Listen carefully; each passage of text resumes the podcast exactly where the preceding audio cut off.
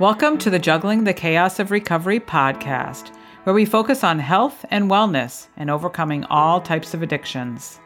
You're in the right place if you're a mom, dad, sibling, or caregiver who has a loved one who is or was struggling with an eating disorder or any other kind of addiction. In a time where everything seems heavy, I'm here to bring you a very real, yet lighthearted take on what the heck we're all supposed to do with our lives while we care for our loved ones who are struggling. One thing holds true throughout it all you can't juggle the chaos without smiling, at least a little bit. Hello, and welcome to another episode of the podcast. This is Moira. So glad that you came back to listen. This is just me today. And if you've been listening the last couple of episodes, you do know that my mom's health has declined and um, she was put into palliative care, hospice, and she did pass.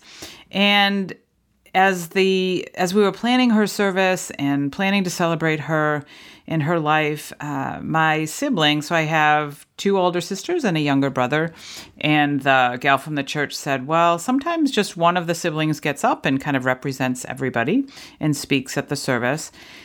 And so one of my sisters said, Oh, I'll talk. And so I'm like, Okay. And I shared that with my husband at dinner that night. And he said, I think you should say something about your mom. And so I really spent the week thinking about what I'd like to say. And uh, I want to share that with you today, what I said at her funeral, at her service. And I don't know about you, but I don't think everybody's relationship with their mother has been stellar throughout their years. And, um, and mine is no exception. Uh, you know, I love my mother and I have had some, you know, difficult times with her and feeling like I'm not sure that she really necessarily approved or supported what I was doing in my life, even though I didn't think it was that bad. But my mom had pretty high expectations um, for herself as well as everybody else around her. And her rules were pretty strong and pretty strict. And if you didn't follow them, uh, sometimes it was a little rough.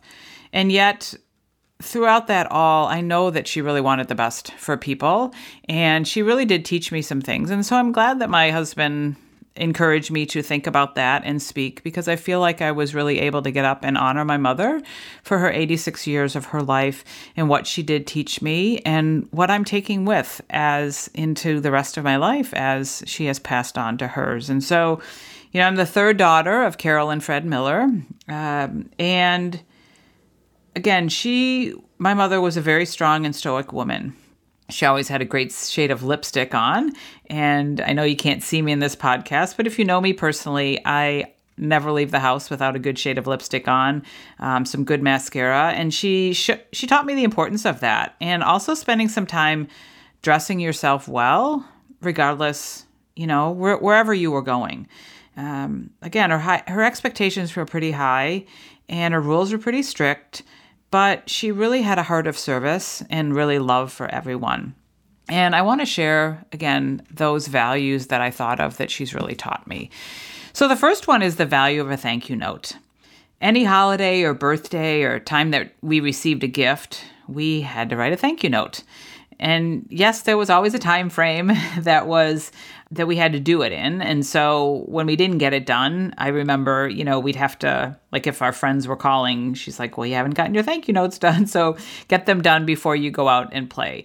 Um, but I've passed that value on to my children, um, in my wellness business, also the guests that are on my podcast. If you've been a guest, I always send a thank you note, and I've sent uh, shared that with my friends as well you know, just learning to be grateful for the gifts that we receive, either they're big or small, and just make a point of letting others know that you appreciate them. And then there's the value of a home cooked meal, or a homemade birthday cake, or a coffee cake, or a sweet bread. My mom loved to bake and cook, and I think she cooked just about every dinner meal at our home growing up. Uh, she invited us all into the kitchen um, to learn from her, and I learned to make chocolate chip cookies and I learned that it goes shortening sugar eggs when you make something sweet. That's how that's the order of things. Uh, when you start chocolate chip cookies, that's the way you started it. When you start breads, that's the way you start it. You know, and all of our birthdays included some cutout cake of our choosing from this small little cookbook from like the Baker Coconut Cook you know, Baker Coconut Company. I don't know if you've ever seen those cutout cakes, but we always got to choose one. And I've made those for my kids too. And holidays at my mom's house, they always included a meal. And although she was pretty quick to get it over with when we first arrived, it just meant so much for her to have us around her table. And you know, what I've learned over the years is that it's really not about the food. It's truly about the time that we spend in conversation and fellowship as you share a meal, as we share a meal when we come to the table. And then the third thing along those same lines is the value of family time. I grew up in New England and we had a travel trailer that we pulled behind our station wagon. We spent summers going camping, attending Bible camps as a family with the trailer. I remember my dad would take us swimming at the YMCA on the weekends, and my mom had homemade pizza ready for us when we got home. She often shooed us outside to play. There was no time to watch TV. We needed to be outside with friends. She loved the flowers and the birds of nature, and she encouraged us to do the same thing. And gardening. My mother loved to garden. And I chose the flowers that were on her casket and at the service that really reflected the beauty of the flowers that she loved. She had a beautiful English garden in front of her home in Glen Ellyn, and she just spent so much time there. It meant so much to her. And as her plants would grow, like she lived in the next town over from me, um, as her plants, you know, her plants grew and they needed to be split, she would bring the bulbs or parts of the plants over to my house when she came over to babysit my kids. Now, one too many times she returned a week or so later and the plants were still sitting in my garage in that bucket that she brought over. So she decided when she would come over with her plants or flowers, she would plant them and her grandchildren joined her outside and helped her make sure that her plants and flowers were planted in my, my yard. And I have to say, you know, as my garden is starting to bloom this year, I saw the other day a growing bleeding heart plant, and it's one of my favorites that I got from my mom's garden. And it will be such a joy to see that and so many other flowers return each year as I remember her. And the value of serving others. As many have read and known about my mother, um, my mom lived a life of serving others. She had a heart for the forgotten, the ones infirmed, the downtrodden, the ones less than. You know, I became a nurse myself, and I've lived my life always wanting to help others. Her service in the women's club here um, in her town inspired me to join the Wheaton Junior Women's Club, and I served there for 10 years and helped so many others. She wanted the best for all and showed me that we should share our love with others regardless. And as we show love, we show others how to love. And the next one is the love of music. Now, my sister Linda was taking piano lessons, and I wanted to do the same thing. And although the teacher said that I was a little bit young, my mom let me begin playing the piano at age five. I studied and I learned to love classical music. And although my friends had to wait outside until I was done with my practicing to go out and play sometimes, I appreciated her dedication to helping me learn. When we moved to Glen Ellyn, uh, she found a new teacher for me. Mark Tassett was a great teacher, and he expected a lot from me like two hours of practicing every day if I was to study with him, and we needed to get a new piano. So my parents invested in a beautiful Baldwin baby grand piano that I learned from. And my mom gave that piano to me when they moved into their senior living community where they're at today. And as I introduced myself to ballroom dances last year, I really know why I love the smooth dances of waltz and foxtrot. It's because of my love of music and the classics. And really, last but certainly not least, is faith. You know, we were raised in the church and shown that the importance of a belief in a God and having a relationship with Jesus Christ.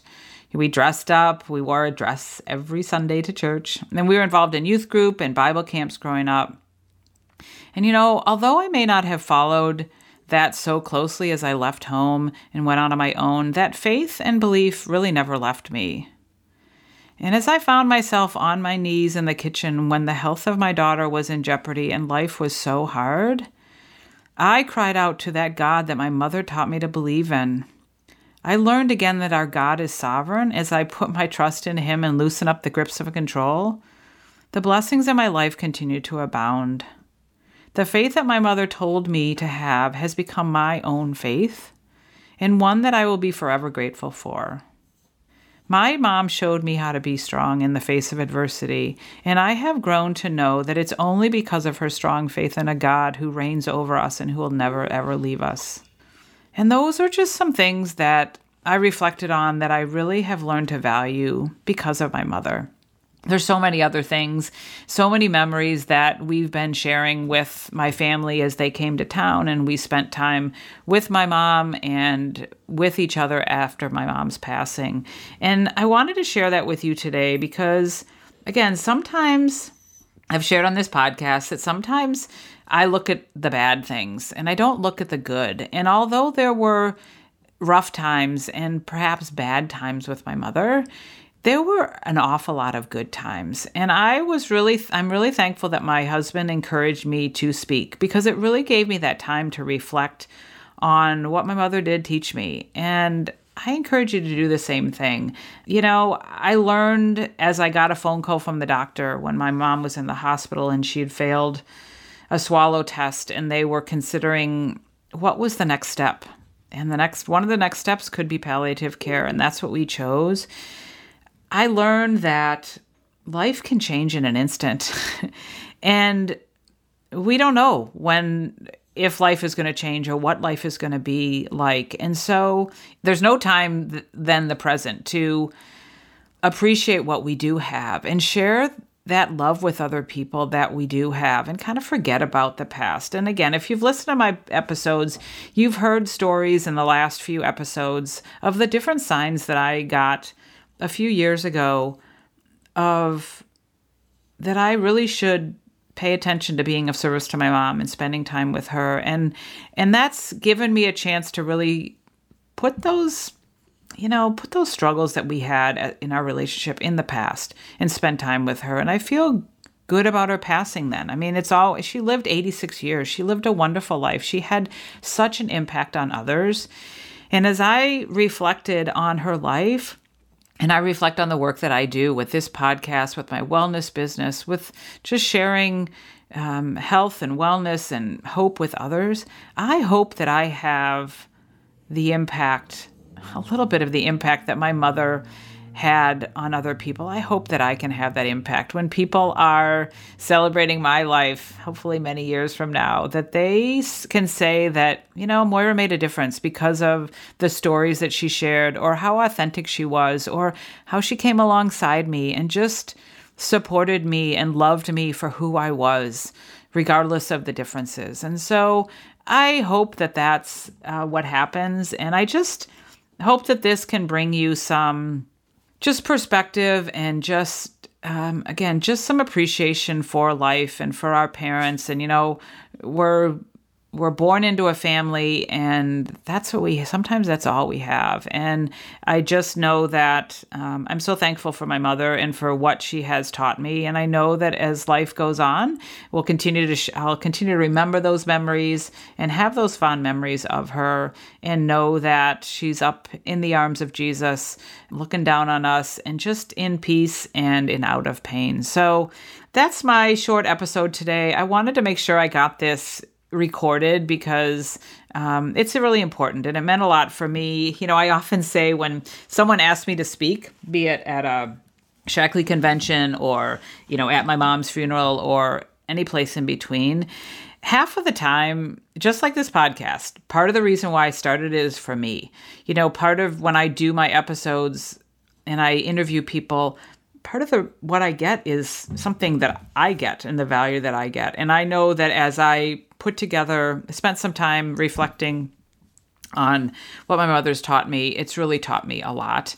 But I wanted to make sure that I had it recorded so that I could listen to it, so I could also share it with other people, um, so that that could perhaps you know bring some different things in perspective and share share that love with you. So that's my message for today. Go out and and and love and be kind to others be authentic and and take some time to think about those that you love what they have taught you. And i have to say because we talked about this too like the recipes and things like that i have a wooden recipe box that have has cards uh, of recipes that I wrote down, and we were talking about that. That you know, my mom has a recipe box too, and we want to make sure that those that you know, my dad may not use those recipes. So we want to make sure that we have those recipes because they're the family recipes that get passed on, that passed on that are so important. So those are my thoughts for today. Again, thanks for listening. I so appreciate it. I so appreciate the love um, and the support of this podcast and these messages that,